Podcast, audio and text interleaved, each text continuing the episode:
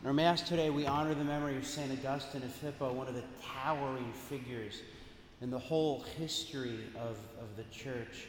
In so many ways, the history of Western Christianity is a footnote to St. Augustine. How do we often remember him? Well, for long suffering parents, especially long suffering mothers, he is the wayward son of the great Saint Monica, his mother, who prayed him into sanctity after many years. When I tell mothers that it took her 17 years to pray her son into sanctity, they grit their teeth a little bit.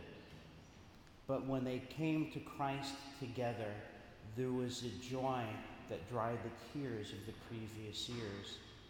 If you're an undergraduate student and you're reading the autobiography of St. Augustine for the first time, you note with interest that he was uh, rather casual about the sixth commandment in the earlier part of his life.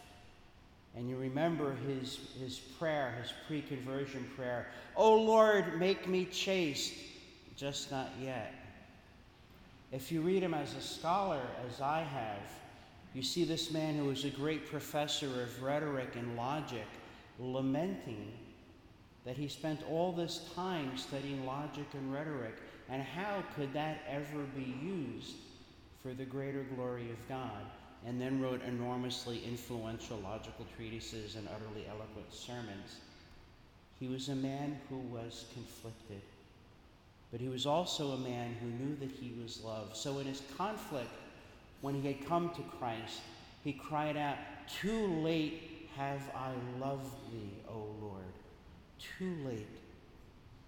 He saw all of his life before his union with Christ as just wasted opportunity. And as delighted as he was to be in union with Christ, he realized he hadn't give Christ his king everything. And he wished he could go back and scoop it all up and live it all over again and give his all to Christ. At least he cried out, Too late have I loved thee, O Lord, before he died. See, all of us, not just people with hair that looks like mine, all of us are getting older. All of us are running out of time. All of us are running into eternity. And so far, it's not yet been too late to love Christ and to offer our all to Christ. But there will be a time when there will be no more time. And then it will be too late in that moment to decide for Christ. St. Augustine were here, he would tell us now is the time.